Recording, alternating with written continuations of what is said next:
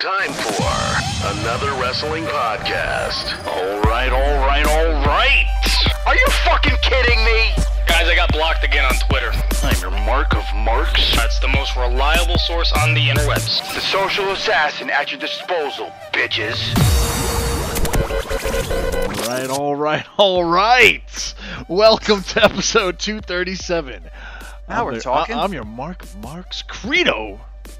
I'm the social assassin, angry cooter, at your disposal, bitches.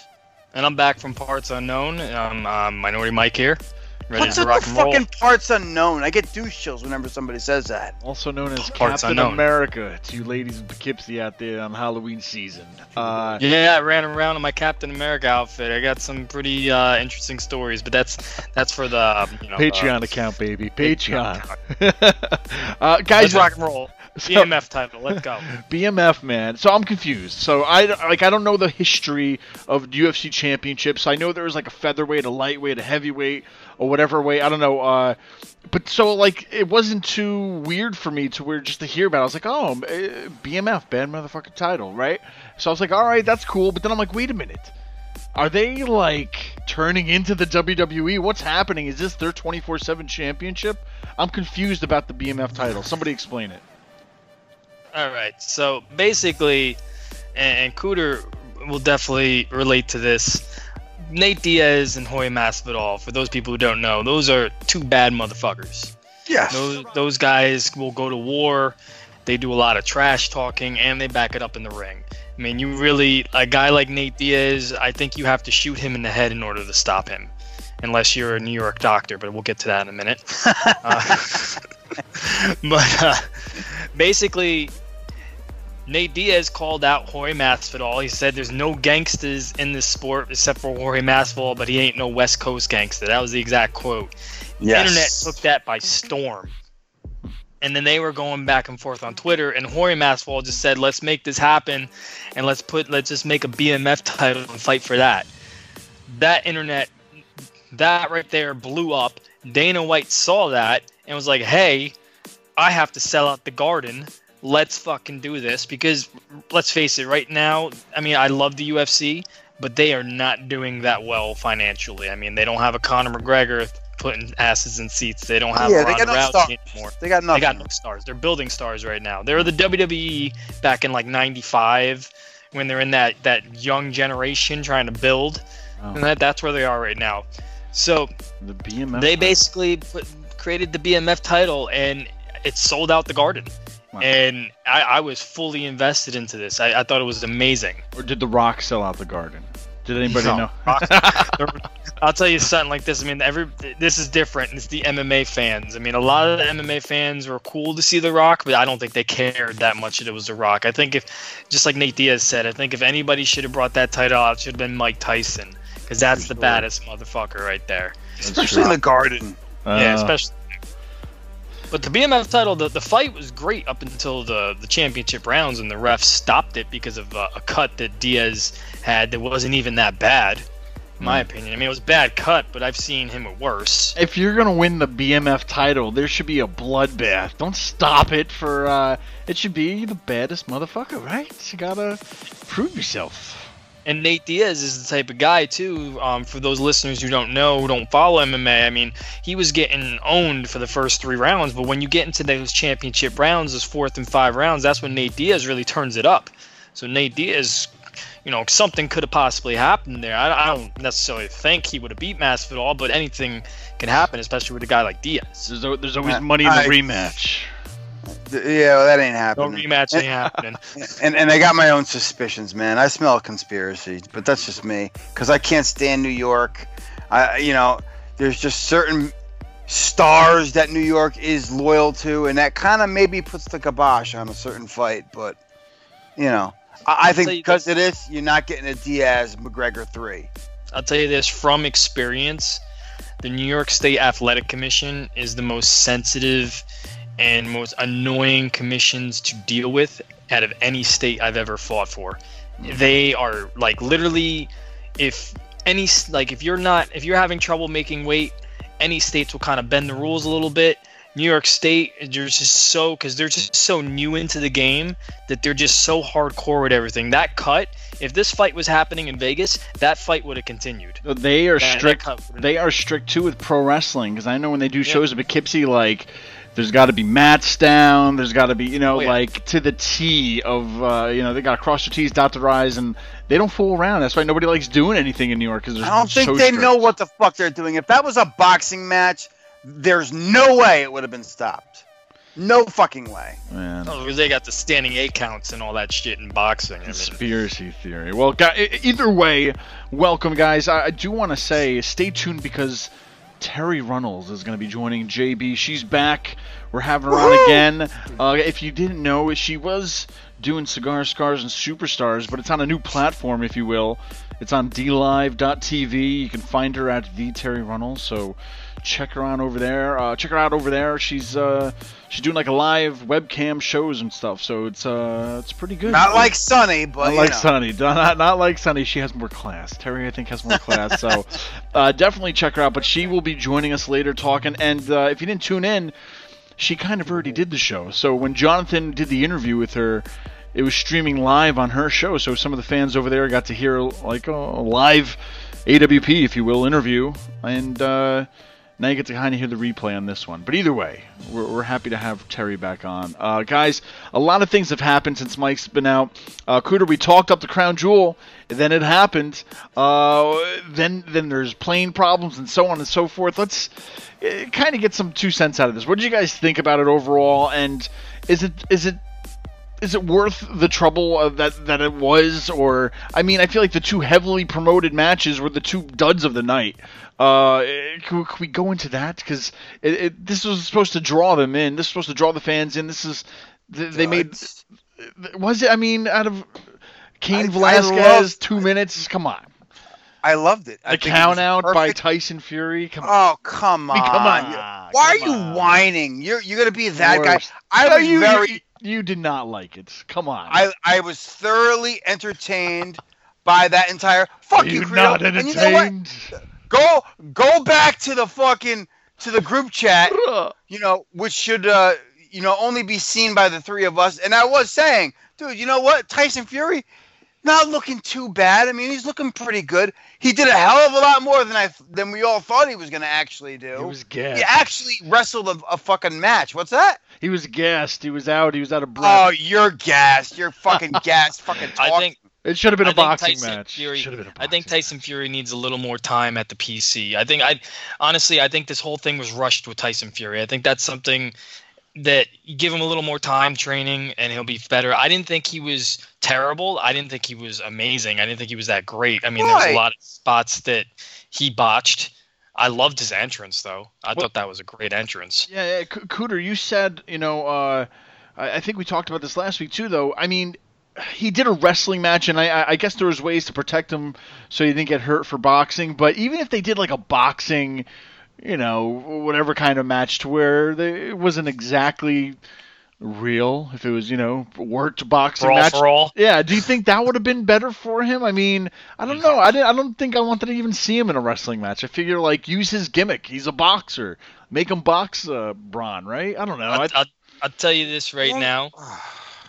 the fact the fact that I think the reason why they just threw him in their wrestling match because it was talked about all over ESPN. Mm. I listened to Sirius XM Fight Nation, like the Luke Thomas show, MMA Tonight, all that stuff. That's all they talked about was Tyson Fury.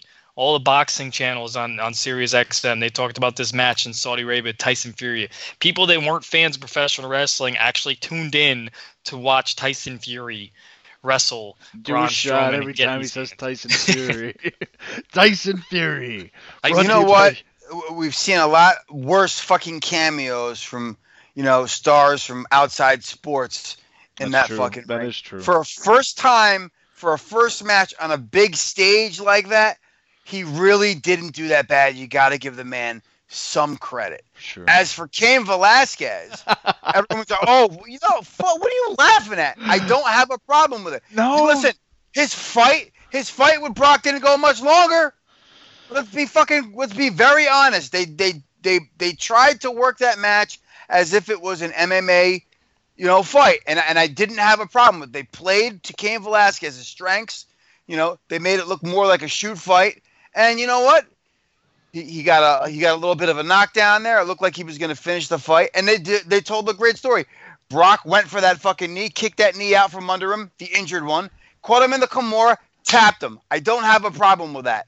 It's a hell of a lot longer than Kofi Kingston last. Hey, give Brock Lesnar some credit. He went in there and did more than just a fucking F5. But no, you still want to sit there and bitch like a little girl. I like I it. Actually, I, I agree with Cooter. I, I actually enjoyed it. Oh, because I come from the MMA world, so it kind of looked like a sparring match.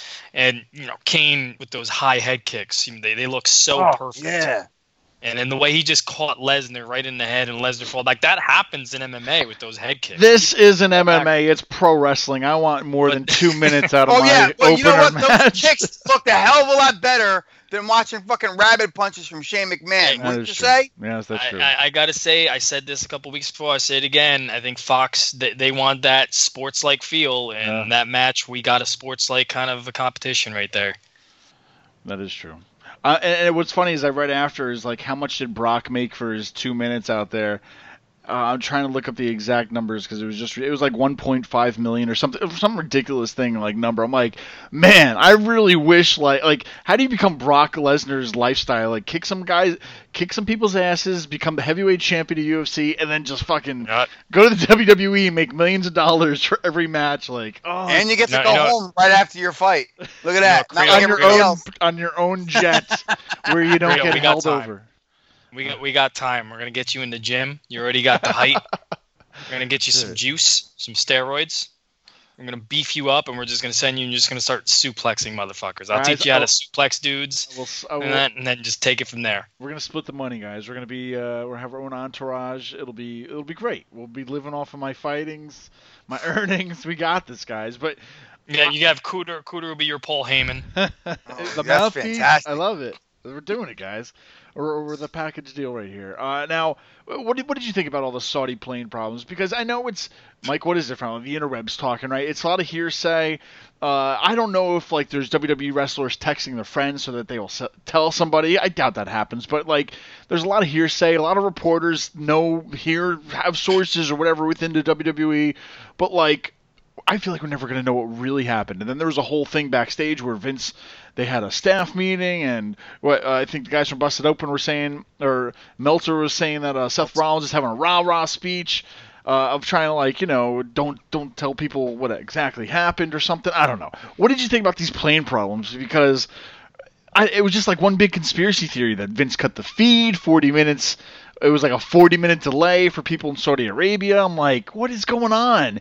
And then the next night they signed like a new deal to 2027. So it's like you, you hear from all these different sides of conspiracy theories and, and whatnot. What do you guys believe? Well, I, I heard uh, Corey Graves on his podcast speak about this, and he just kind of said that all the rumors that we've heard are just, from his understanding, are completely false and everything. Well, the you know, I, I read stuff on the interwebs that you know the Saudi police told people to get off the plane. I read other things that uh, apparently Vince just booked it and abandoned everybody. I, I read so much stuff. Uh, Corey Graves pretty much made it clear that you know after every show, Vince is always the first person to leave, regardless of what day of the week it is. He's always out the door on his jet and gone. So that's basically what happened Saudi. He was out the door on the jet and gone. If that's how it played out, I wasn't there. I don't know, but that's what someone that was there said. Um, he also talked about the. I don't know if you guys saw that the hashtag, the not top 20 or the top 20 hashtag that a lot of superstars were saying. Um, basically, they took the top 20 guys and put them on another charter flight and flew, tried to get them out of there as soon as possible. Um, apparently, from what Corey Graves said, they took the people that were advertised for SmackDown the next day and tried to get them out of there as soon as possible. And I guess that wasn't communicated to a lot of the other guys, so that just caused a riff. A lot of people were talking about the Saudi government held everybody up. Honestly, and at Cooter, we talked about this. I think if if the Saudi government really wanted to hold you up, I, I think you wouldn't be home anytime soon. Yeah, come on. This is all a bunch of bullshit. What what did I say in the chat, boys? What did I say? It's probably some AEW virgin fanboy who fucking made some shit up. It's what it sounds like to me. I hate Hmm. saying it like that, but hey, you know what? You know, fucking rumors are just rumors, and you know what? If it was really, like Mike said, if it was really a problem, there's no way they would have been leaving that country. Period. Vince would Vince might have come home with his head in a box. There, there's a lot of great stories. I mean, I'm just I'm looking at Forbes.com uh, right now, not to uh, plug anything, but I mean, I'm just reading a whole article about how uh, a lot of people they're changing like the payday for wrestlers out there, uh, and it's saying you know following the controversy.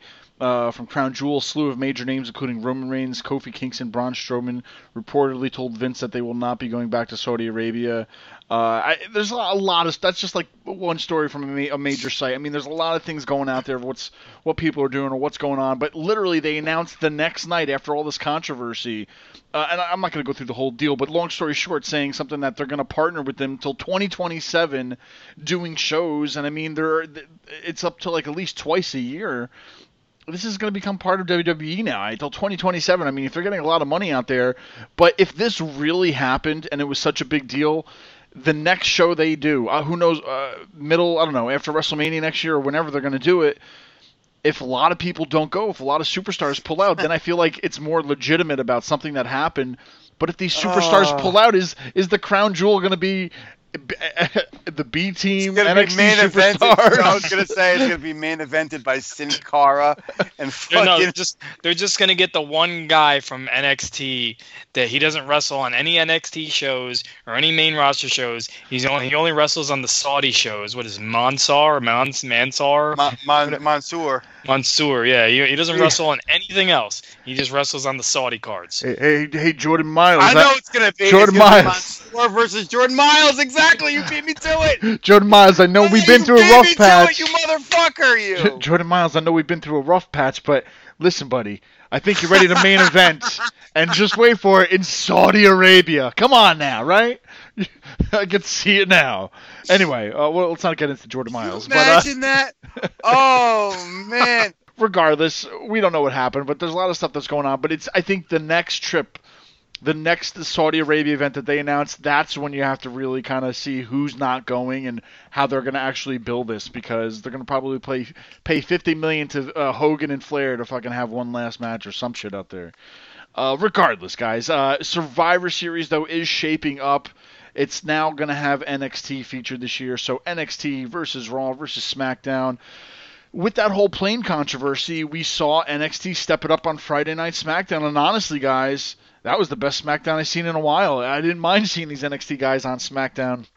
It gave them that platform to people who aren't watching on Wednesdays, maybe being like, "Who's this? Who's that?" Like, you know, it, it put them, you know, right in center of the the Fox audience, I guess, if you want to say, of NXT. Uh, what happened? I mean, bravo to them though for you know the show must go on. You know, a lot of these guys that were stuck in Saudi Arabia or whatnot, they were able to fly these guys, and I, from what I understand, it was last minute too. Like they literally just arrived at the arena right before Shayna went out there on SmackDown and beat up uh, Bayley and all that stuff. So.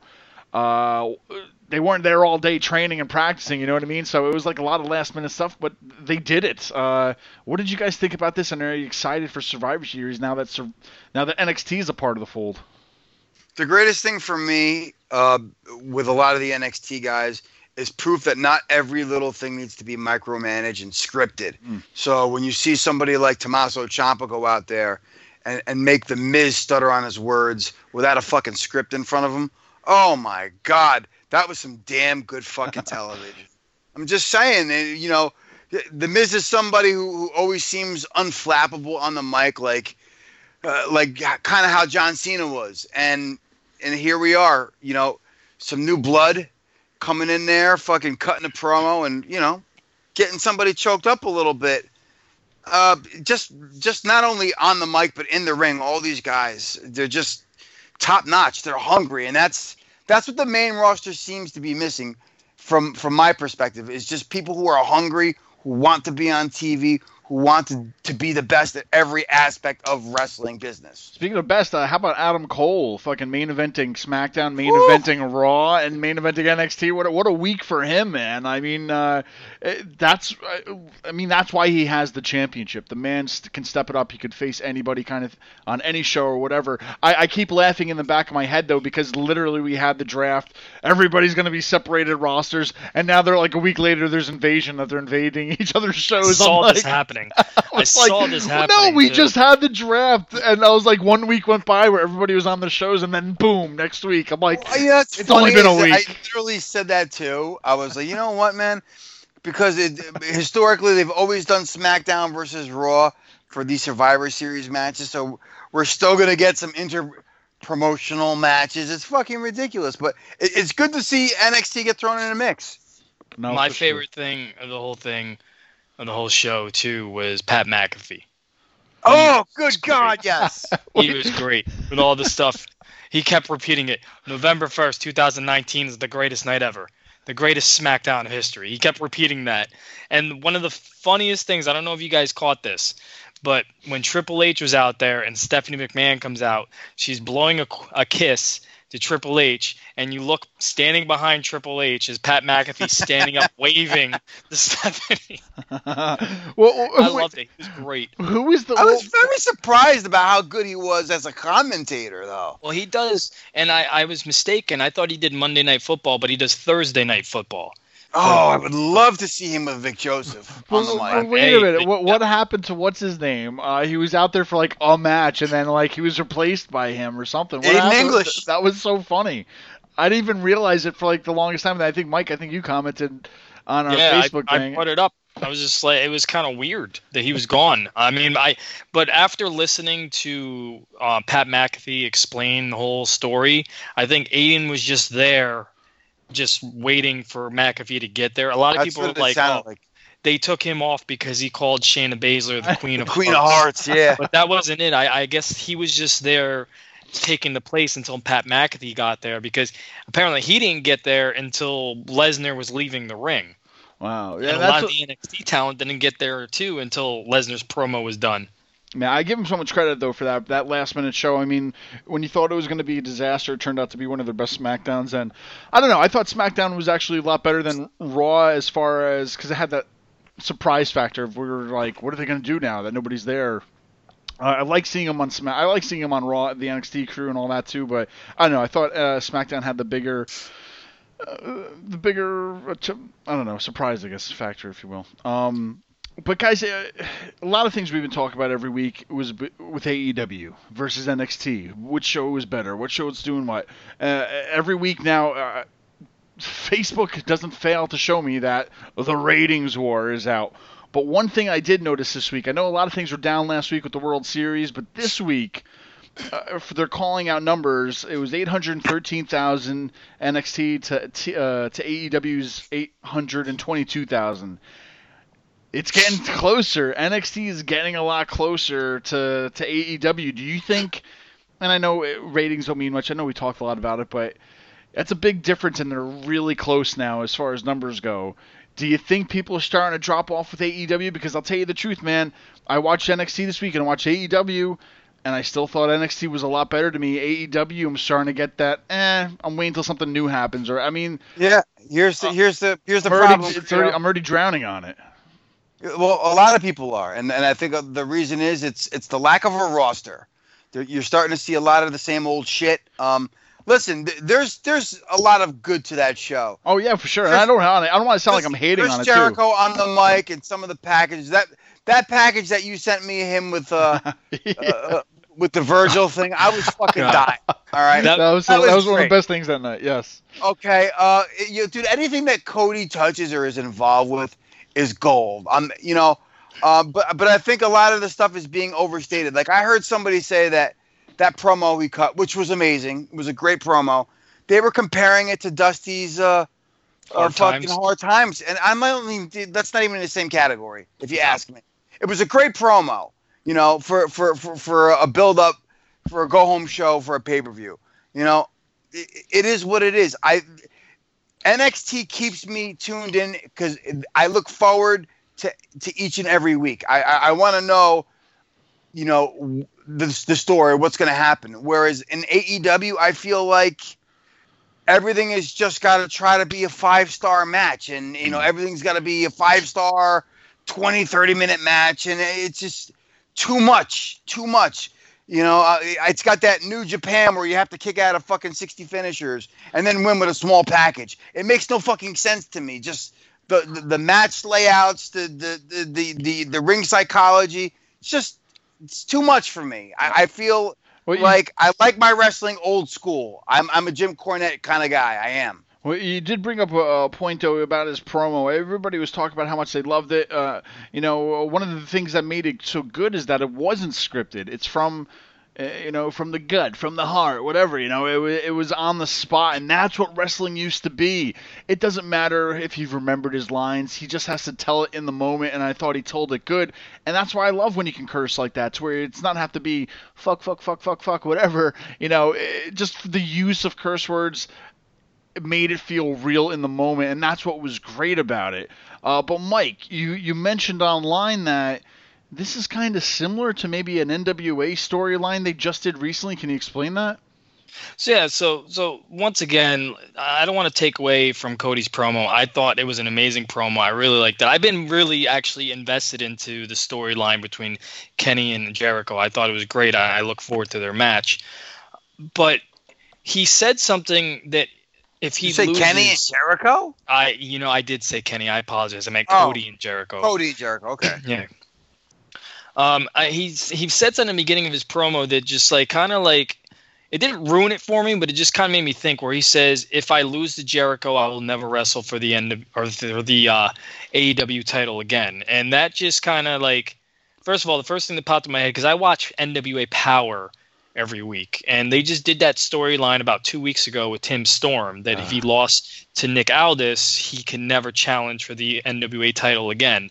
So that's the first thing that I thought about. And then the second thing I thought about was this company really debuted a month ago and you're already calling those type of shots right now. It's still so early. So it just boggles my mind that like you're either A guaranteeing that Cody's going to win this week or B that he's going to win by disqualification Yeah. in some way.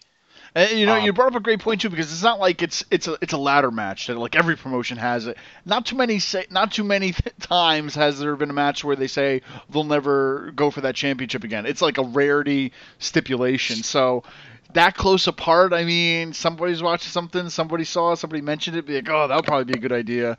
It could be. I mean, I agree with you because like people will bite off other things, and for something that rare, it's maybe too coincidence coincidental. Other other than that, the promo was great. I thought, you know, um, for a lot of people who didn't know um, that Jericho vignette, that package was making fun of Cody because Cody literally had that same package a couple weeks ago, but it was more serious. And then Jericho made fun of it, which I thought was fucking priceless. The second, the second I saw Virgil, oh my god! No, you got, you got I- to use the, the right- you got to use the proper name, bro. It was the Oh, Something Soul, Jones. What was it? Soul something Jones. Soul? Train Jones or Soul something? Train Jones. Something like that. Yeah. The second I saw Virgil, I immediately had to get a hold of Cooter. immediately. And he then says Jericho's talent is like Olive Garden breadsticks. It's unlimited. and then the best part is they got some random old lady in there. Um, something Bopsky was her last name. This, oh, it was it was priceless. And then how he just like walked up to Sammy Guevara and just gave him a kiss on the head and walked away. It Well, was 'cause that- that- uh, Jericho did that right at the beginning. Once I saw that, I said, "What the fuck is going on here? yeah. We have two different types of the bubbly." I think I think what it is if you if you didn't see the Cody vignette, you have to watch Yeah, yeah. You have to watch that one first, and then watch Jericho one, and then you'll understand it all completely. Yeah, I, I did, but it was just it- it- I. You didn't get it right away until you realized that he was making fun of it. So I mean, it, it took like a, a, a few different clips, and then I'm like, oh, he's just fucking ribbing right now. yeah. It was really good. But one thing, one thing I want to throw out there uh, real quick, and I did send this to you guys in, in our little chat, is they did this countdown show, the AW, AEW countdown to full gear, and I actually really enjoyed it. And for those listening, if, if you guys haven't checked it out, go go watch it because it kind of gives you like they they highlight the main matches in there. I think the, the two main matches and then they, a couple other ones, but it kind of feels like a UFC countdown show where it just it just gives you that big fight feel, and I, and that's some stuff that I always wanted to see the WWE do, but they never did, and AEW is doing it, and I actually really enjoyed it. So definitely check that out. That's my must watch this week. Well, you bring up a good you bring up a good point though about that. I just want to say real quick is that you know they're doing something different. Uh, that that big fight feel, especially now on Tuesdays they have the dark Tuesday night shows on YouTube or whatever, to where the, they'll show the dark matches on YouTube. And I mean, you know, I always read about dark matches on WWE, and it's like, oh, I, I would have loved to have seen that. And I know sometimes like they can't show it or whatever they don't show, but it if they keep doing stuff that WWE isn't doing, that's great. But and like I said before, I don't hate them. I, am watching it, but I just feel like I've already seen it now almost. Uh, you know what I mean? I mean, I'm getting to that point where like, I know the roster. I know what, when I've seen who's on TV, I can fast forward, or I don't really want to watch this. Uh, I, I don't know. I'm just at that point. I don't think the women division is really that anything to watch yet.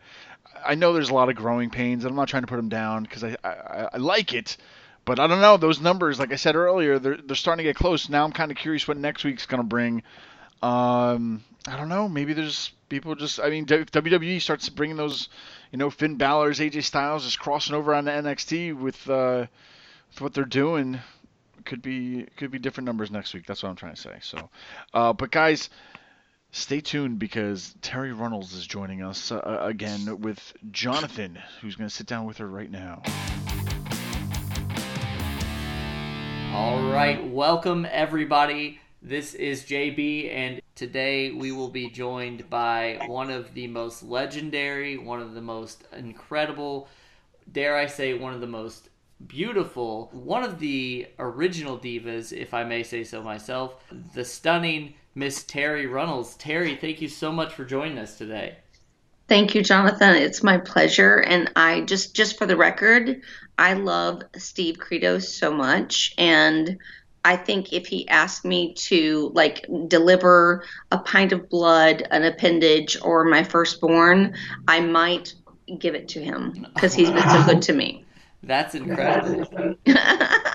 well, I'm so happy that you're back with us again. Um, I, I, just we've got a lot to go over today, but um, I want to get right into this, and I want to talk to you a little bit. I want to ask you about what you're currently up to. You know, we we get to talk to a lot of people, and um, you know, we we talk about the past, we talk about kind of what what the future holds for people, but I know you have some really exciting stuff that's going on, um, namely your live stream. So, for anybody who's just tuning in to us or listening to you, what can you tell us about that? I started it as a podcast, but I think I can connect, even though I my my fans and my my friends on live stream know that I have a really hard time because I want to I call it my my smoke and mirrors when when when I put my absolute face on like my eyes my face my everything. Um, and it, it's difficult for me to give less than that but like for instance tonight I'll take my glasses off um, tonight I am with you and I only have a bit of my smoke on. And when I say my smoke, that is my eyes, and the rest of it is my face. Um, normally, I tan my body from the neck down, and so my face from the neck up is a totally different color. So, um, because I just recently had a scare with skin cancer, um, I have not been tanning like I have in the past all my life. Um, so, long story short, and, and, and Jonathan, you'll have to bring me back because I just chased a rabbit and I don't know where I left your question, but yeah, bring me back really, really fast. I just wanted to have you talk to us about your live stream.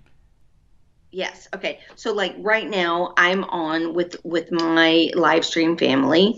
Um the way I was introduced to this is to me it is a very godly thing. Um if you're an atheist Um, I just put up my middle finger. No, I'm just kidding. I love everyone. Um, but um, I was asked to do an interview with um, the Nuclear Vikings um, a while back, and I found out that it was started from someone um, named Bert, who who was a professional football player, and um, he went through some stuff, some mental health stuff that was difficult and tough, and and he created this entity.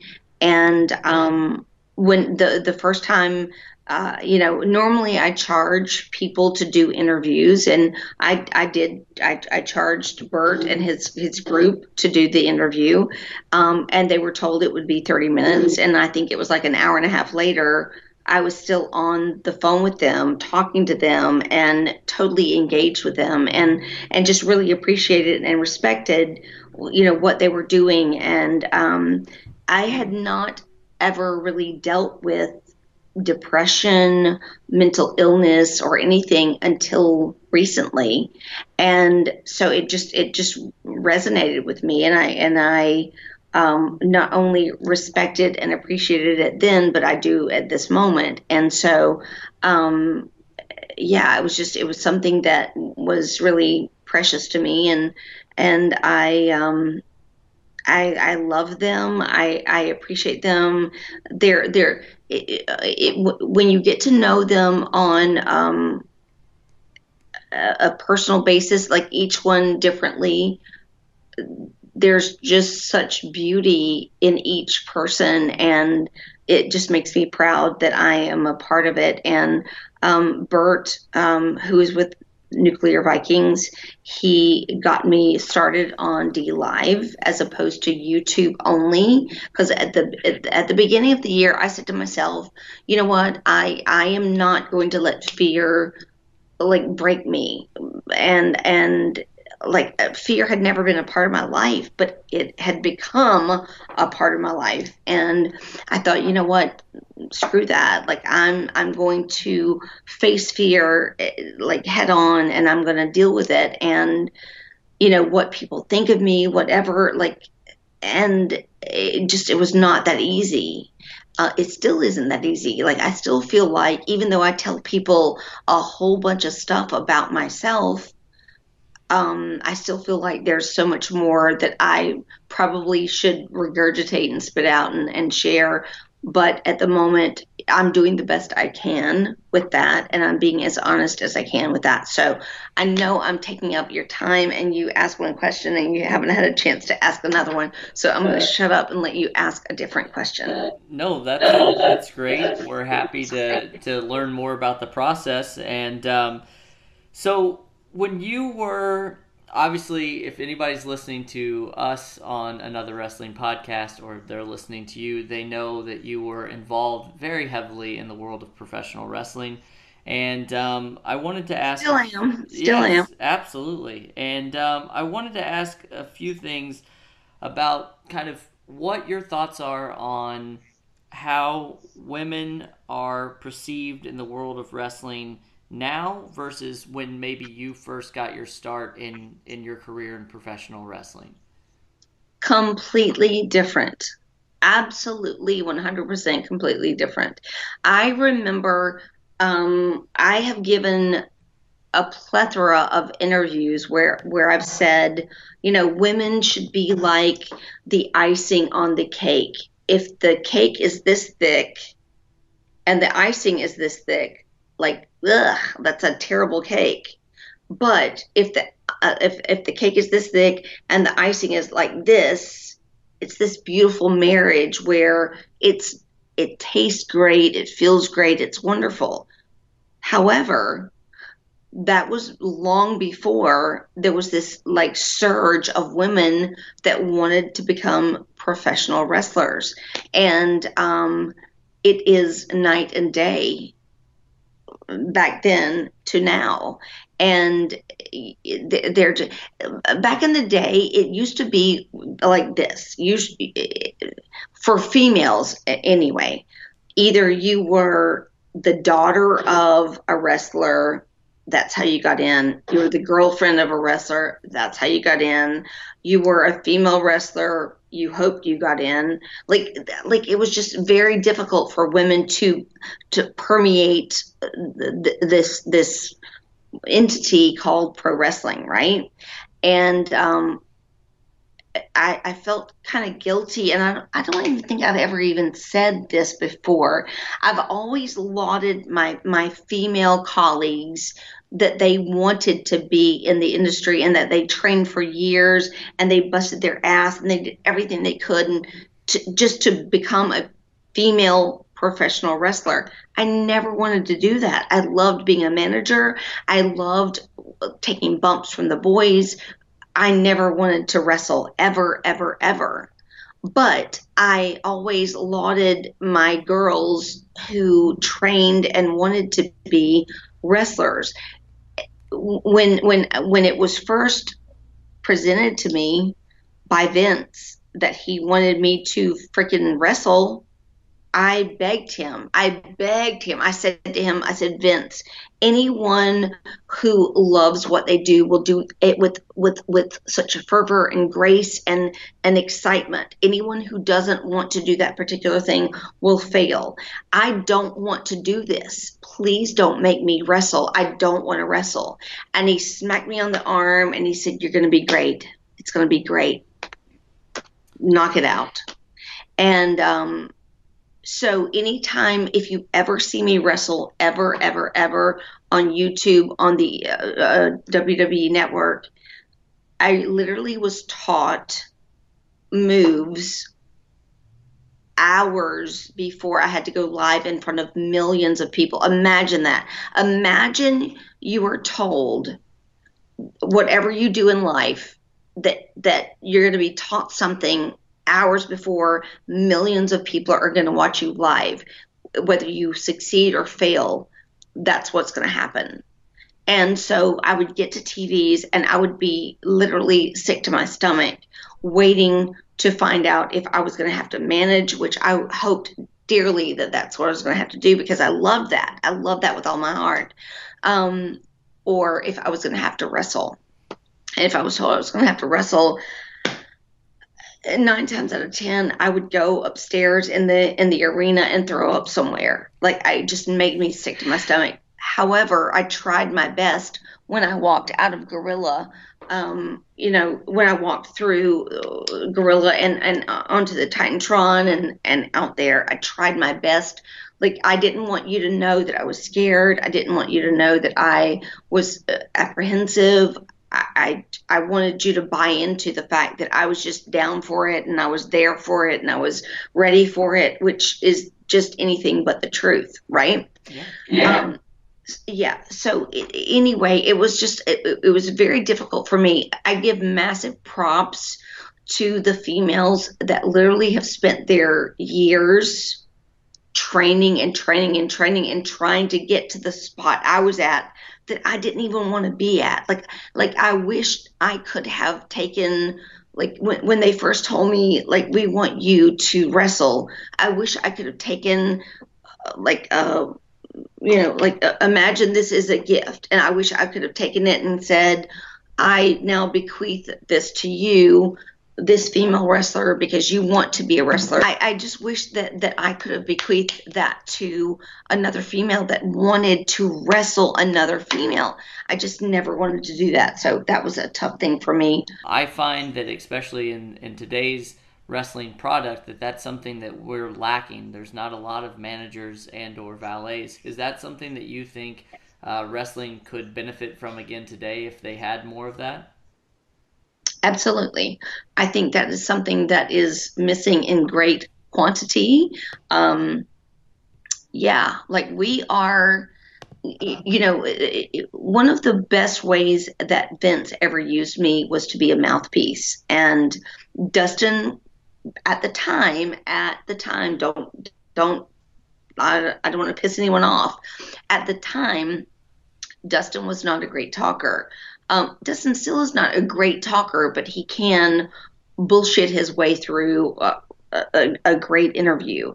Um, it, it breaks my heart to see the last time that he like he was i think the um, if not the last time one of the last times that he was on air he was like with john cena and it was so uncomfortable for me to watch because it was just so like uh, this is not this is not good um, i think the reason that i did well was that I didn't have a problem speaking, and so I was the mouthpiece for the Hardy Boys, for Goldust, for Perry, like those everyone that I ever um, managed, they needed a mouthpiece except for Raven. And ironically enough, and I and I still I respect Raven for his ability and his talent in the ring. He was the only person I ever didn't trust and respect in the ring, which is crazy. Um, I, I just I didn't feel like he had my best interest at heart. Like every every other person I'd ever worked with ever, like it felt like we were working together and we had a synergy and and we we cared for each other's like we we we watched each, other's backs basically. Um, but perry was such a good soul in that response uh, or in that regard not response but in that regard like he would always take care of me in that in in, in that sense. So um yeah it was just yeah. You know we see these reunion shows when when wrestlers come back and the crowd goes crazy and you see somebody like a Jake Roberts or a Mick Foley or somebody like that who comes back and the crowd doesn't get to see them necessarily on a, on a huge basis, but they're still welcome back with open arms. And um, it kind of seems like from for what I've seen um, and watching professional wrestling throughout my life that um, the the women um, seem to have a smaller shelf life um, that may not be the case nowadays, but um, you know, it's it was very rare up until a couple of years ago that you would see them bring back some of these females. And um, it's not like anything really changes. I feel like you know you could get into a ring tomorrow and be just as good, if not better, as you were, just because it's like, for what I can imagine, it's like riding a bicycle. Those are some things that you don't forget. So why do you think that in you know major companies or whatever that women seem to have a shorter shelf life than the their men counterparts? Um, great question, and I believe that it's it's like everything in life. Um, I will admit to the listening public that I am one of those people that older women do not look as sexy as older men. Um, older men seem to carry their chutzpah with them longer than older women, and I I am a judge where that's concerned, and I'm a woman, so that's kind of like uh, shame on me for for saying that, but that's the, the truth. Um, I think that like uh, I'll, I'll show you this. Okay so this is this is something i've never been more white in my life. Like i i have tanned from the neck down since i was mid 20s mid 20s yeah. Um and never tanned my face but tanned from here down. And i have not tanned in a while because I have a skin cancer that I am dealing with right now. But um, I, I feel like women we end up looking older and haggard and we just look worse than men um, from a visual standpoint and it sucks like it sucks a bag of donkeys but um, it, it, it to, for me as a female, I am an aging female. I am an old fart in our business, and it it it. I don't like it. I don't like to see us looking old. You see the gray in my hair, right? Right, like right here. I haven't. I haven't done. And and then you see this.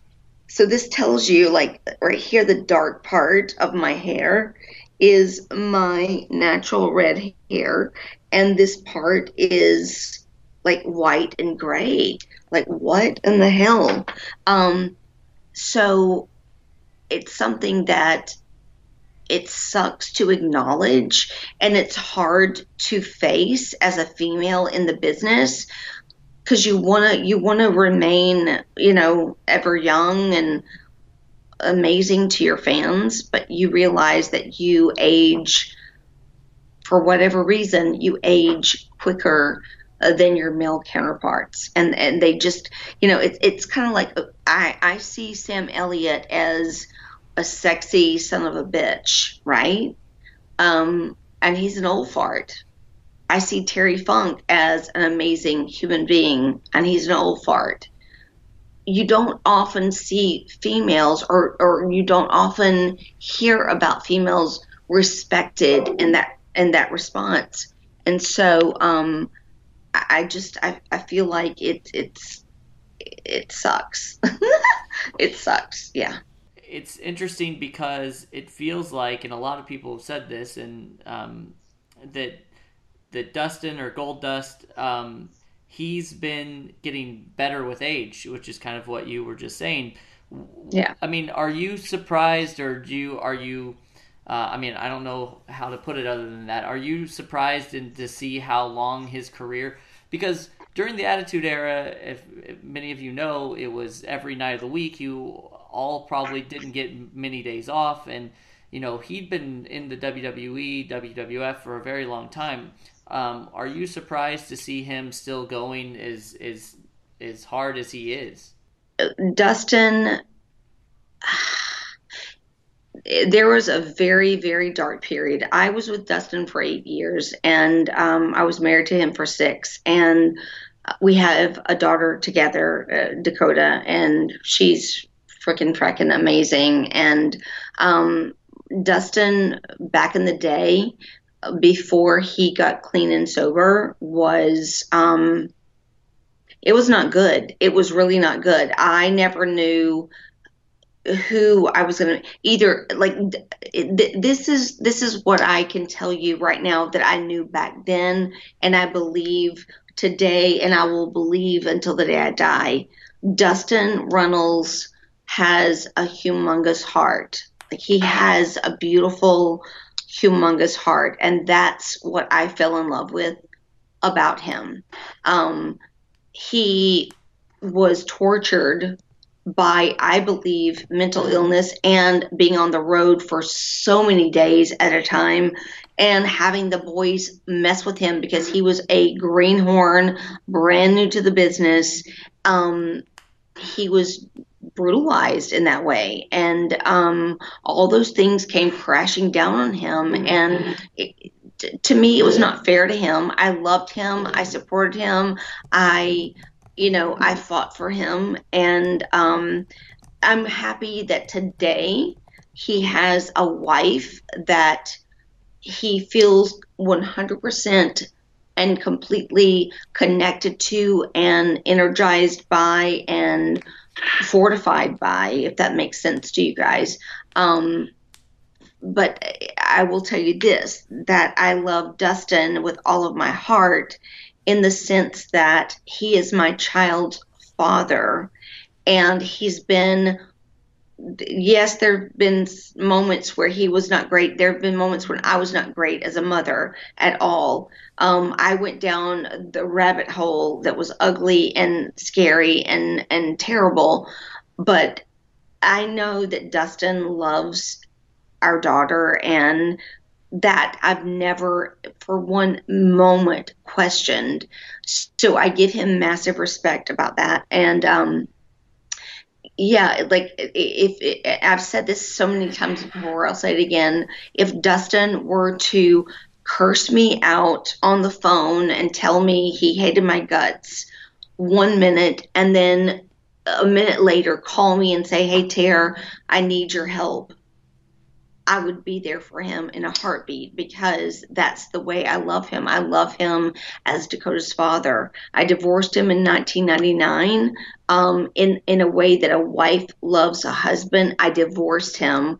I haven't felt that way about him since, but I've loved him in a different way and in a in an equal in an equal way. Um, because it, it involves our daughter. And granted, she's now an adult and she doesn't need, you know, mommy to pat her on the back or daddy to say, you know, good girl, whatever. She's a grown adult.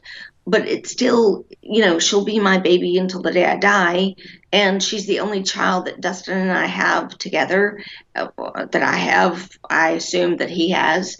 And, um, yeah, it just, it's just, she is just she matters more than anything. And because of that, he matters more than anything. So yeah, I, I just I love and appreciate him.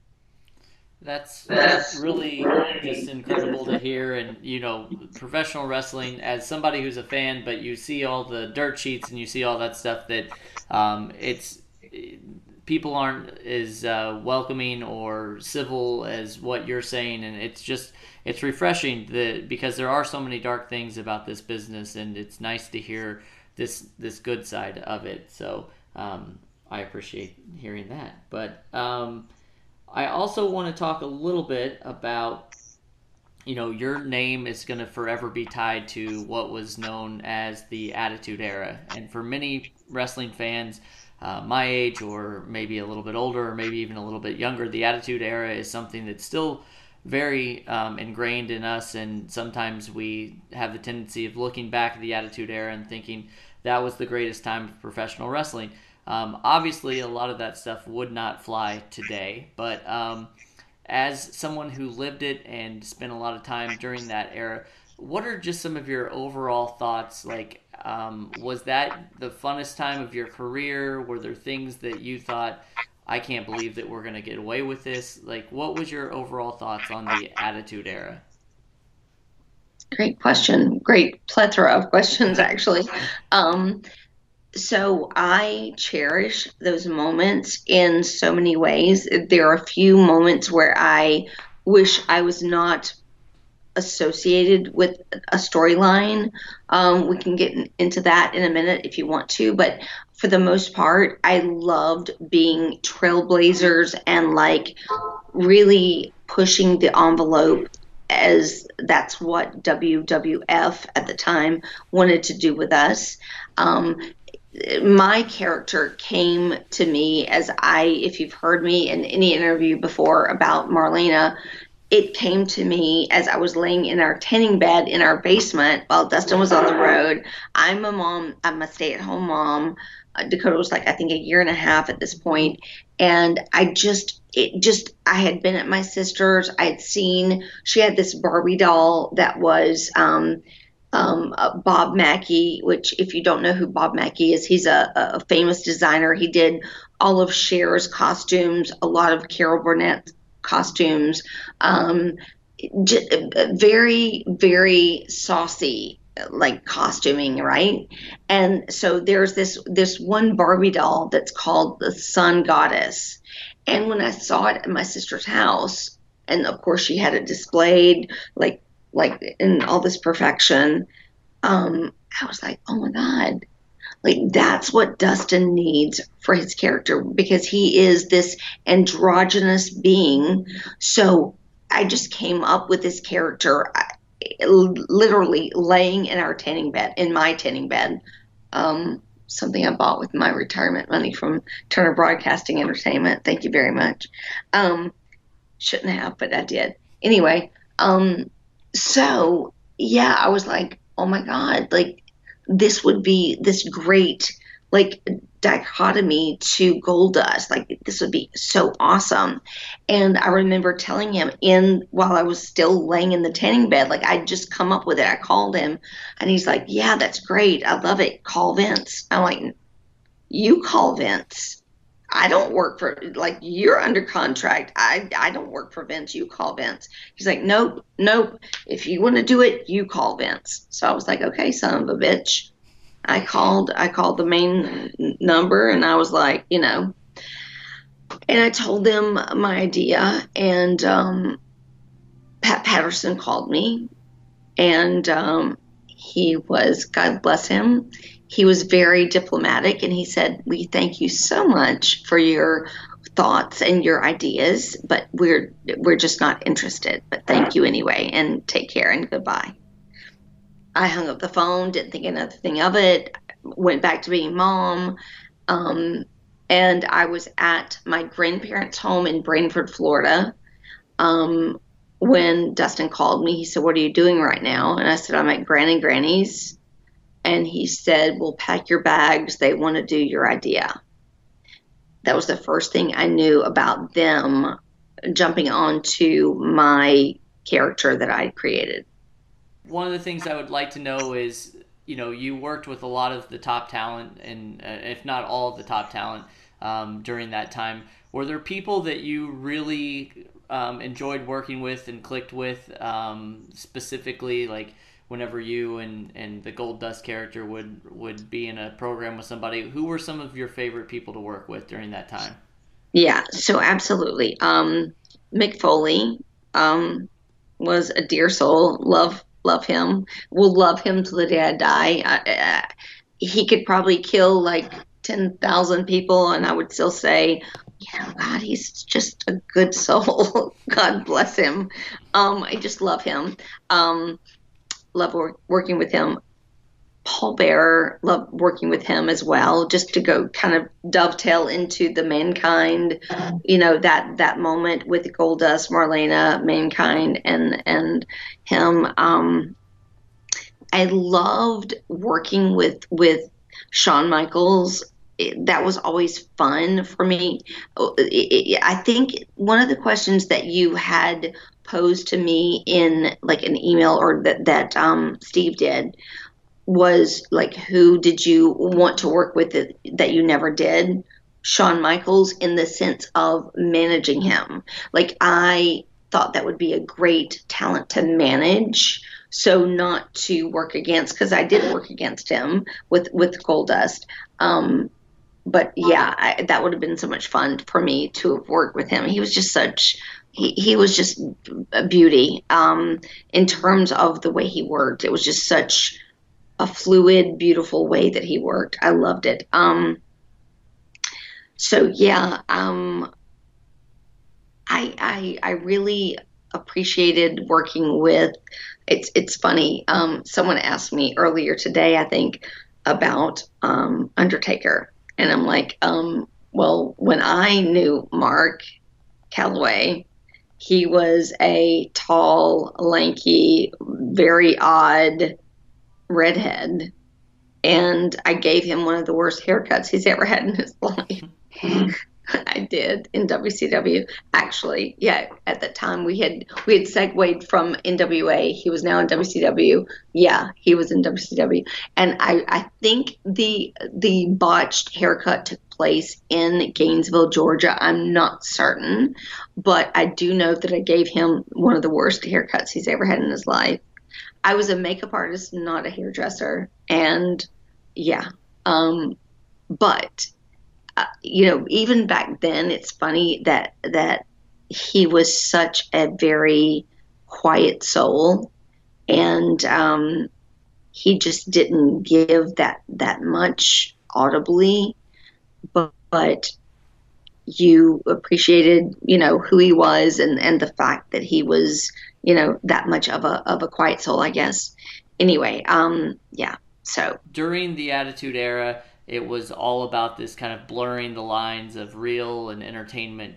Um, and there was some tough stuff that you had to go through during that time with you know yeah. untimely death of Brian Pillman, and even um, a little bit after that the divorce angle that they did. Um, was there ever a time when you were like, "Ouch, that that kind of that's too close to home"?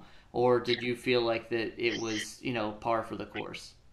Yeah, so I've, I've said this many times before. Um, I really loved the way that Vince Russo wrote for Dustin and wrote for Goldust and wrote for Marlena, and um, I feel like he was the main reason that that we had success in the beginning.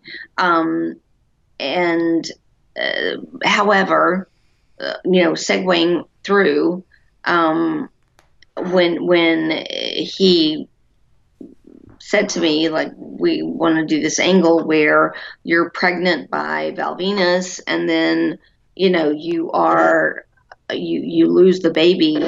I was like, dude, like I have a kid in school. I the the last thing I want her to hear from some other kid at school is that oh my gosh, your mom was pregnant with a baby and she lost the baby and that's your brother or sister like well no like no that that's just not cool for me. And i fought that tooth and nail and i lost obviously i lost because it, it was a thing it happened.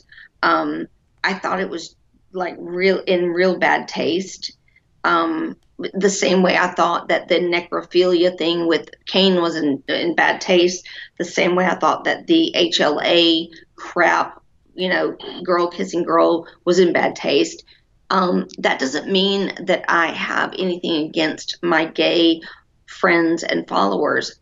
It just means that if you are promoting something for a child, don't don't just give them some visual without explanation. I just didn't think it was fair or right. So, um, yeah, I, that was that was something that I didn't. Um, I fought against and lost. Yeah.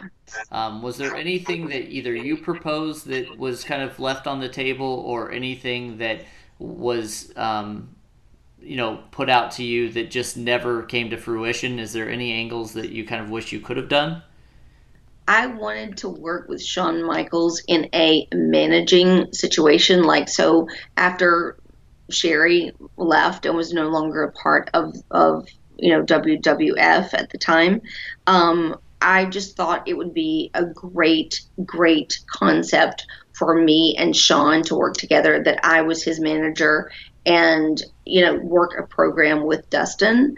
Um, that just didn't come to fruition. I think he was very involved with Sunny at the time, and you know whatever they they had going on, he just like couldn't see beyond that, or I, I don't know. Um, but I loved the way that he worked, and it was just a beautiful.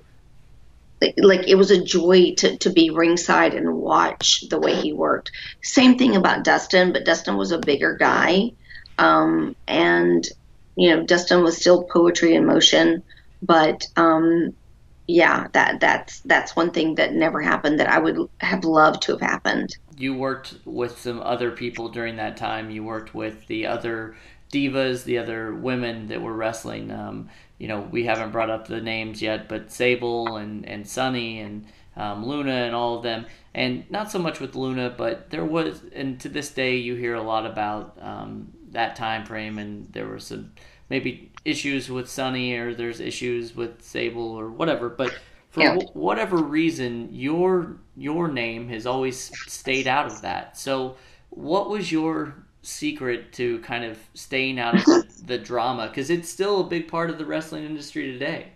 Yeah. Um, so I was the mother. I was literally the mother. And I've said this before in interviews where um, I would be. So l- let me go back. I, I digress a moment. Um, when I initially started, it was just me and Sunny. We were the only two females in the company at the time. That was it. And then shortly thereafter came Sable. And they just did not like each other from the get go. I have my disrespect for Sable, but I was not ever. I mean, I would just speak to her honestly and say what I respected, what I didn't respect. Sunny and her had this very, like, just like bite at each other kind of relationship, and I was in the middle. So they would not say to each other, like, one would say, Well, I did this this weekend. And then the other one would go, Well, I did so. But they wouldn't speak to each other. They were speaking to me, like as though I was the conduit betwixt the two. And yeah, it was stupid, but but that's pretty. I was just mom. I was the the mother, and you know, I was trying to teach Sunny like, don't say, don't do this. Like this will only cause you grief. Like I would, you know, would would express to her like, this is foolish if you do this or this or whatever, and she would follow me sometime. But like, you know, she's a grown woman and she followed her own path, and yeah, it was just not necessarily the wisest one. Um, to say that, I will raise my right hand and say I have not always followed the right path either. I've made some really bad mistakes in my professional career, and um, the sad part about that is that you know it was in an effort to help someone. So it just it it's just um, you know, you, you never know. We we all go through things, and um, um, I'm just I'm happy that I could could forge a career that was not based on drama for the most part of, of, of my life. So you surely have had a um, a Hall of Fame career. We can list all your accolades, but you know you had an amazing career that's still going to this day. And um, I'm wondering about that. There are some of the, your peers who are in the Hall of Fame from that time. Um, obviously, we think here at Another Wrestling Podcast that you are a bona fide Hall of Famer. If that day comes, and hopefully sooner rather than later, um, have you given any thought to the person that would um, induct you? Yes immediately. I don't even have to hesitate. My child. My child, because she is the product of this business. Like her grandfather, what an icon. Her dad, what an icon. Her mother, um, her uncle Cody, um, uh, her uncle Tugboat. Uh, like, like there's just so many connections to her life that make her the only one that should induct me. So yeah, hands down, my child. Now you just mentioned, you know, Dusty and Cody, and um, I've been skirting around this a little bit, but um, have you? Don't skirt, dude. Don't skirt. Okay. Just come at me. Come all right, on. all right. So, have you uh, spent any time watching the new, you know, the new product AEW? And if you have, what are your thoughts on it? Um, and do you see competition? Um, with the WWE at this point, or do you think it's too early? Oh my gosh, I'm very filled with emotion where this is concerned because I am thrilled beyond thrilled beyond thrilled that AEW is making such a stamp in this market and in this world of professional wrestling. Like this is the first time I know many have tried before them, but this is the first time that I believe there's a shot at um, making such a, a, a, stamp on on the world of professional wrestling. Um, I love that the the way in which the AEW has functioned thus far has been wrestler friendly, and and and you would think that it would be smarter to be fan friendly versus wrestler friendly but if you have happy wrestlers and if you have healthy wrestlers and if you have guys and girls that are completely um, involved in and and and that's their world, that's you don't have to worry about it being fan friendly. It's going to be fan friendly. So I am so proud of them. At the same time, let me say this WWE prior WWF um, is still my family, and I love them with all of my heart. And I think that this is the best thing that could ever happen to them is true competition. So, uh, do I believe that there's true competition? Absolutely. I believe that they are. Uh, they better like buckle their seatbelts because they are facing something that never faced before um, that doesn't mean that I want them to fail. It means I want both to succeed, and I believe both will. And it makes me proud of both. And I'm getting chill bumps even saying it like right now because I truly believe that the more successful AEW is, the more successful WWE will be. And it is nothing but a win win for our fans. So, yeah, I'm just, I'm thrilled all the way around. That's great to hear. And um, what about you? What are your what is your unfinished business in this crazy world of professional wrestling? What is it that you still want to accomplish here with with your fans, with the business? Just what what do you have left to accomplish? Um, like to be as tall as six foot tall instead of being five foot tall. like I don't know, can can I stretch my legs that that far to make me that tall? I don't know. Um, no, seriously, I I'm at the point that and, and I shouldn't say I'm at the point because I've always felt this way. I've always loved helping other people. It sounds a bit cliche. I just want to help other people. Like just let me help. No. I I want to help those hurting, those in misery, those um, that really need help, and and that's another reason why, um, like what I do with the Nuclear Vikings um, on my DLive channel, um, which is my live stream that I do every Sunday, Monday, and Wednesday from seven to 8:30 p.m. Eastern Standard Time. Um, it's something that is is cherished by me because I want to help and and help heal.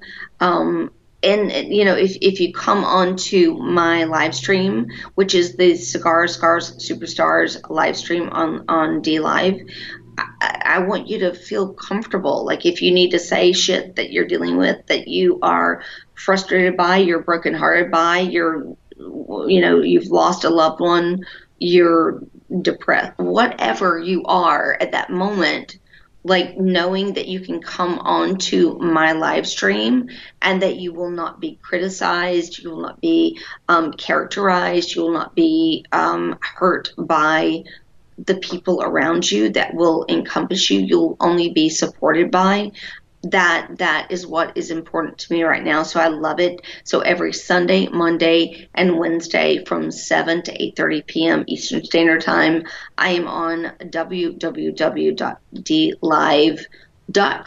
forward slash the terri runnels so yes i that that is where my heart is right now.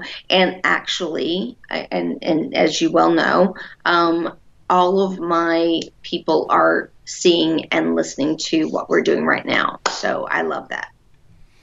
Yes, and we want to thank you so much for taking some of that time today and spending it with us here at another wrestling podcast. Um, we thank you again so so much for you know peeling back those layers. And um, I want to ask you one last question, and it's going to be a tough one. But if you had to just pick one moment, one moment from your career thus far um, as your favorite moment in the wrestling business, what would it be? Damn. That's quite the question. Hold on, let me think about it for two seconds. I well, uh, let me say this to you. It, it, it's it's with one person, but it's two different moments. So I'll give you both, and then it, because I can't pick between the two. Um, the first moment was when Joanie came out of the crowd and and choked me out. And like we talked about it backstage and i just said to her like give it to me. Don't don't sugarcoat it. Like i want i want to feel the fight in me. Um so yeah like don't hold back. And then the other moment was and i guess it's i guess it's more iconic because it was wrestlemania and that was wrestlemania 13 where you know she shook me like a rag doll. Um and in the moment i didn't feel the pain because of the uh, you know the adrenaline of being in front of that many millions of people at one time. Like i knew i had to let go and just give in to that moment.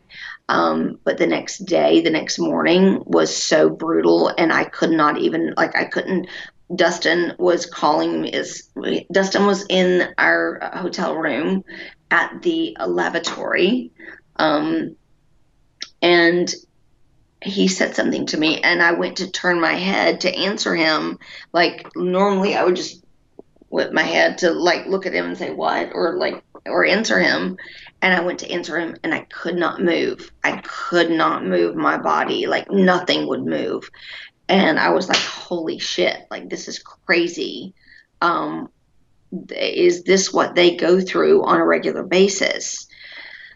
And um, yeah, that, I guess that was the most iconic moment in my history of being in the business because it was just it was just a unique moment if if that makes sense.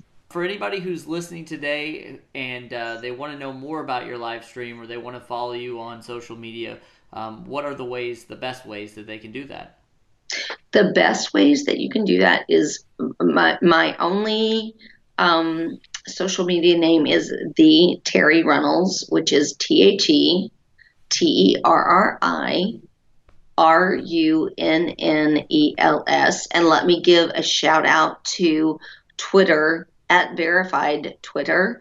Um, I when when when the the um, 25th anniversary happened for Raw, um, I changed my uh, my Twitter name from I didn't change the name. I just changed the um, it was the Terri Runnels, but I just changed the the uh, T in in the the to capital, the T in the Terri and the R in the Runnels, because I feel like you see that easier when when those first letters are capitalized.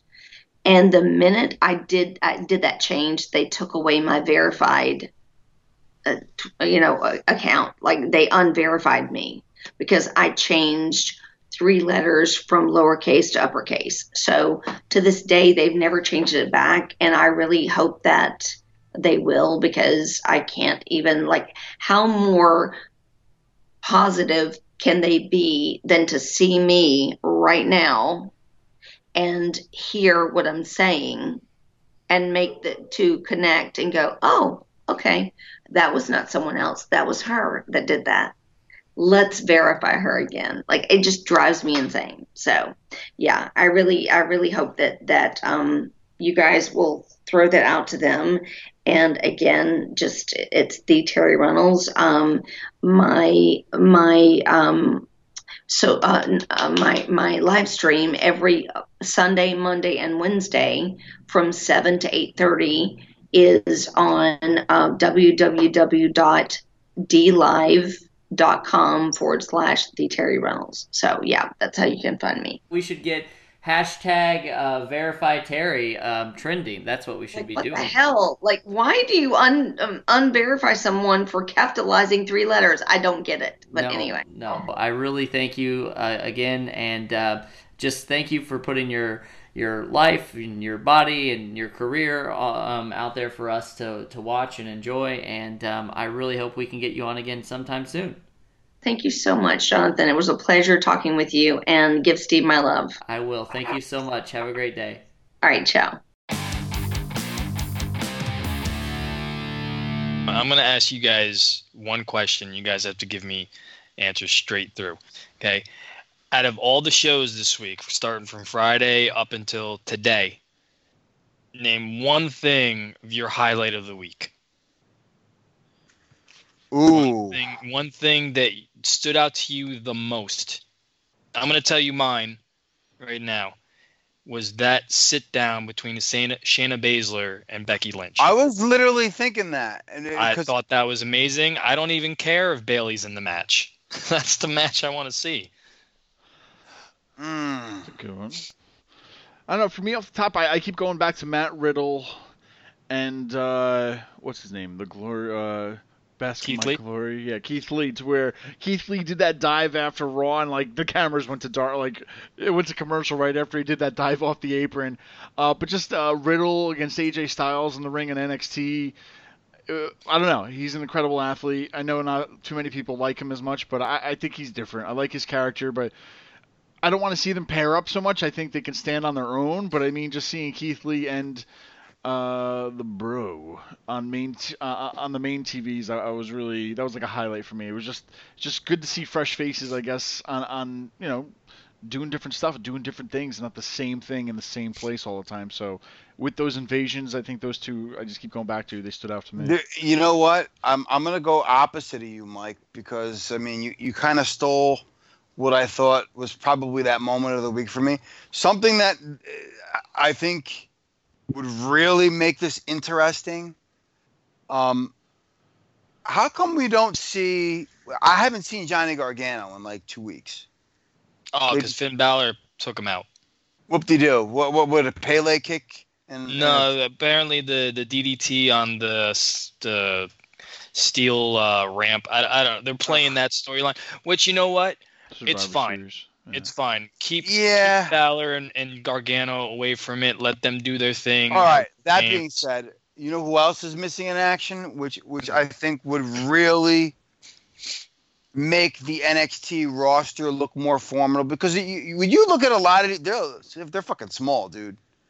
I, yeah. I mean, when you saw Tommaso Ciampa against somebody like the Miz, and Ciampa looks small. Yeah. Against the Miz. Yep, that's why he's got to stay on NXT. why? Why is Walter not involved in this? We talked about before. Before I, I answer, so Cooter, from what I'm getting right now, so your highlight basically is the NXT evasion. Yes. Am I getting that? I'm, okay. Yeah, and and I, I truly enjoyed it, and I think I brought that up to you guys. Where's Walter? But then I understand that that was like a on Friday was a last minute thing. But I think they do need to bring in a guy like Walter to kind of just give you that size to just let you know that NXT isn't fucking around. You know what? He might he might end up showing up because you, you still got some time before Survivor Series. Oh, yeah. So could you imagine? Like okay, so you're gonna have to have a, a, a Brock Lesnar Bray Wyatt match. Obviously, it's gonna happen. No, they advertise Lesnar versus Mysterio. Ah, uh, fuck all that. They, you know what? This would have been perfect. This really would have been something. Can you imagine him, him and the fiend, and just all of a sudden Walter coming out there and just chopping the shit at anybody? I mean, the way that Baszler did. I mean, just the fact that it makes that roster look like, man, we got some beef to it too, not just some fucking, some fucking, you know, small little indie dudes. I got a match for you, Cootie. You're gonna love this. So we're gonna do cross-brand promotion right here. So what if you know representing NXT, you got a guy like Walter, and you put him in a ring against representing Raw, you got Samoa Joe. Mm. Oh I think, but I, I, don't think God. Samoa Joe is going to be ready in time because I know he has a, oh. he had a, bummed hand. I, I'm not sure if he's going to be medically cleared, but oh. how a hard hitting match that would be. Oh my God. But see, that's the thing. Sometimes there's just certain big dudes you think would really work well together, and sometimes it's just a big letdown. I don't know if, but you got two ring generals in there. So I don't know if that's going to be. Uh, I, I, I don't know, well, but I, I like that idea.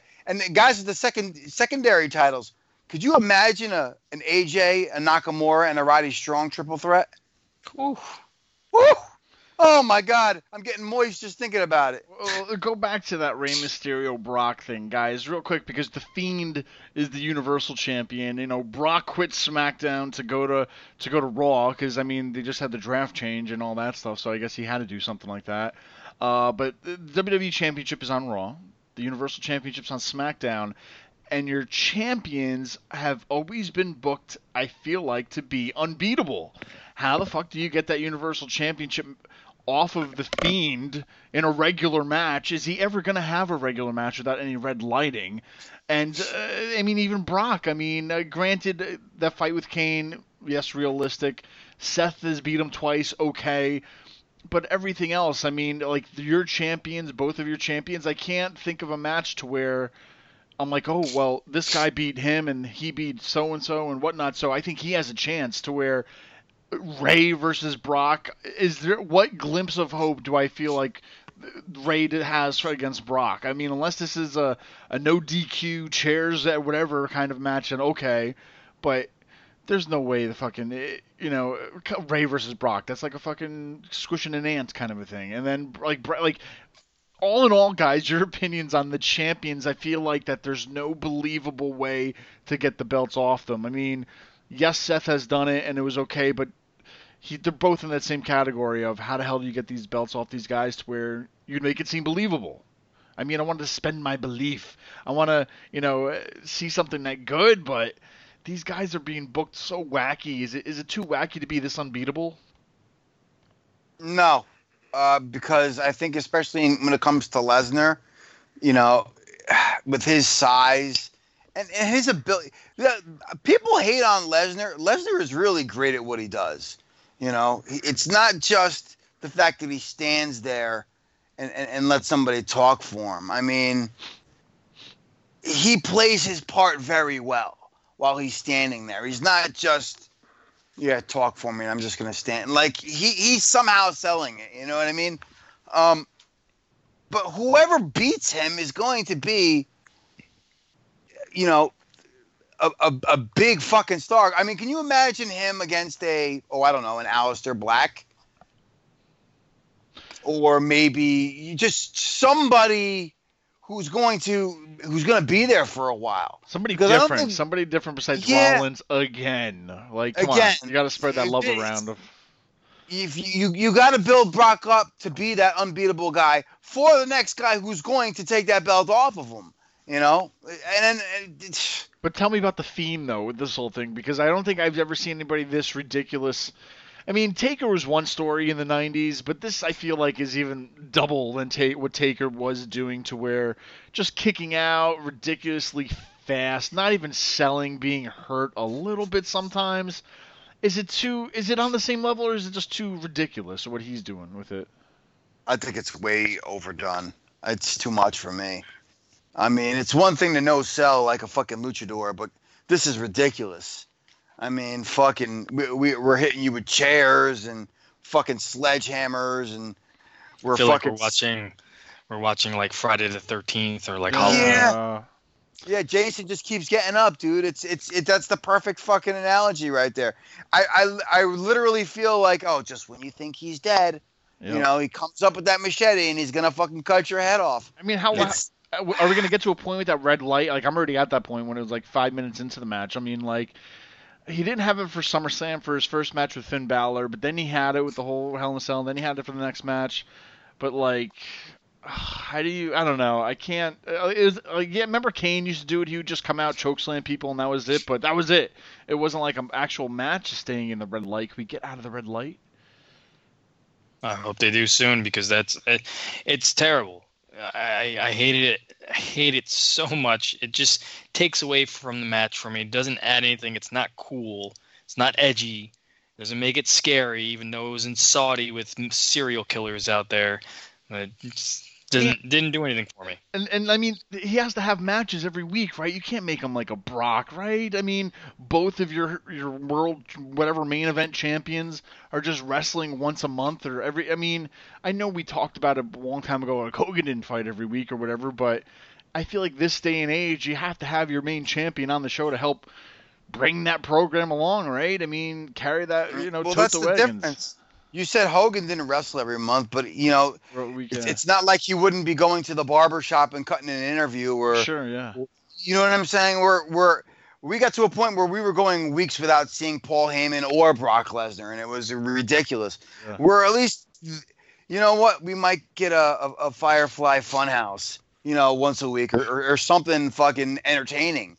Because I mean, it's a very complex character. It's not just the Fiend. He's got just Bray Wyatt and his little group of retarded fucking puppets. well, well, how about this? Give me one guy. Who do you think's going to be the guy on each brand? Who's going to be the next WWE? Who's going to be the next Universal? Just by looking at what brands they're on now, uh, is there does anybody come to mind at least for maybe who you want to win, as opposed to who do you think will win it? For for like me, for like the WWE Championship, I want to see that go to like Kevin Owens. Kevin Owens is on Raw even though he spent the whole program trying to get Shane off of SmackDown, they fucking moved him to Raw. So I don't know. I would like to see a, like a Kevin Owens beat Brock or somebody different. Like who who could be different on that show? Was, was he even on Raw this week? And That was the other thing? no, thing. he wasn't. It, it's it's it's mind boggling. We built him up, and that's like a fuck you for not going to Saudi. I'm sure. Yeah. But you know, but we can have Sami Zayn do fucking jobs to goddamn fucking scrubs from NXT, where the crowd is looking. I thought these were developmental guys, and here we are chasing fucking Sami Zayn down. Matt Riddle and Keith Lee. I mean, I love the segment, but I mean, come on, man. Well, who do you know think's going to take the mean. championships off him? That's who do you think's going to win? Who's going to be the next champion? I, I could see I could see a Samoa Joe. I could see an Aleister Black on Raw. Uh, for SmackDown, I could see a Roman. I could see a Braun. Oh, fucking Roman! I forgot he's on there. Yeah, well, you know what? We- We've been all been very happy. I've been happy. You know what? There's a lot of guys we're fucking we're forgetting about. Bobby Lashley, how about that? How about a fucking? I don't care for Bobby Lashley right now, unfortunately. I It don't sucks. either.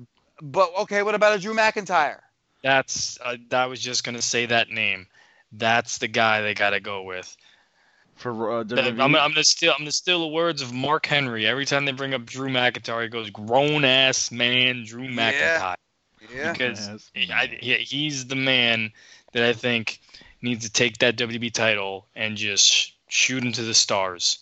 Ugh, when you said Roman, I got like that vomit taste in my mouth because I'm like, fuck, they're just gonna probably they're gonna turn him into super fucking man and beat the fiend because only he can, and I don't want like that's the thing is like I feel like he's past that right now. I don't want him to like build somebody else up. It's 2020 coming up, like give us a new face to, to wear that fucking championship and.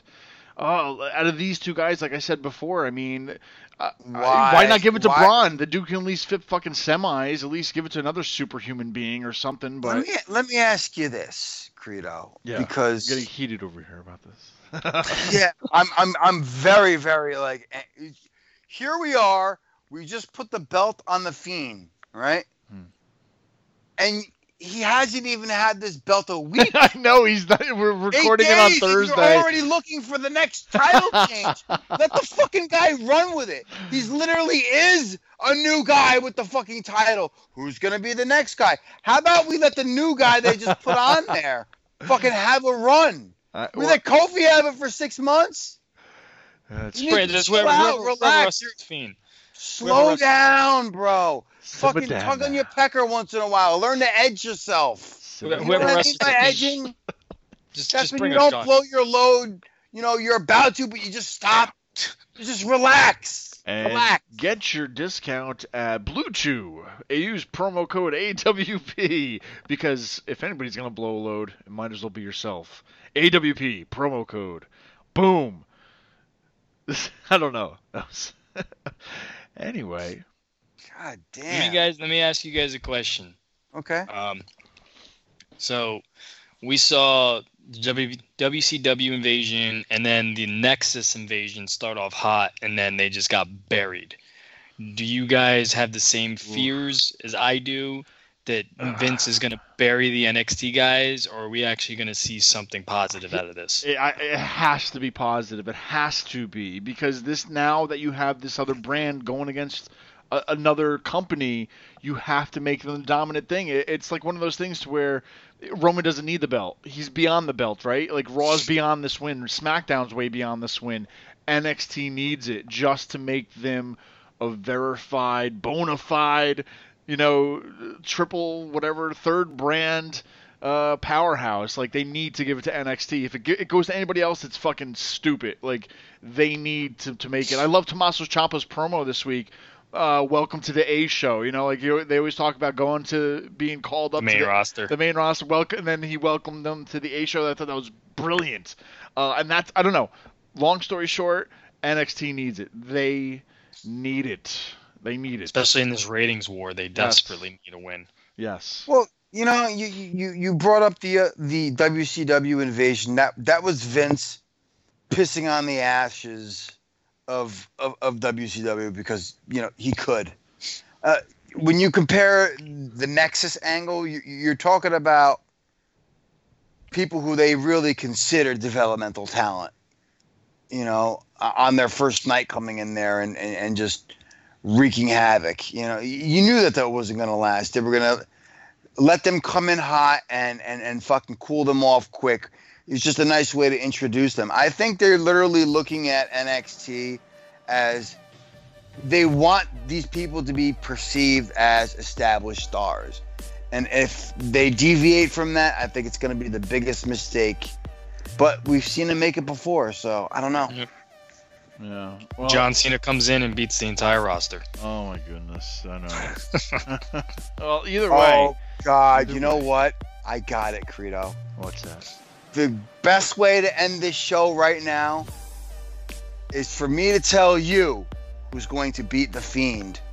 The greatest idea ever had. Uh-oh. Somebody get James Ellsworth on the phone. And I'm out, bitches. Peace. Another wrestling podcast.com. Every fucking All right. week. I won't be here next week. I'm going to Disney World. Thanks, Scooter. Fuck that one. Get a vacation next week. But tune in until the following week when we got Ken Shamrock. No BS.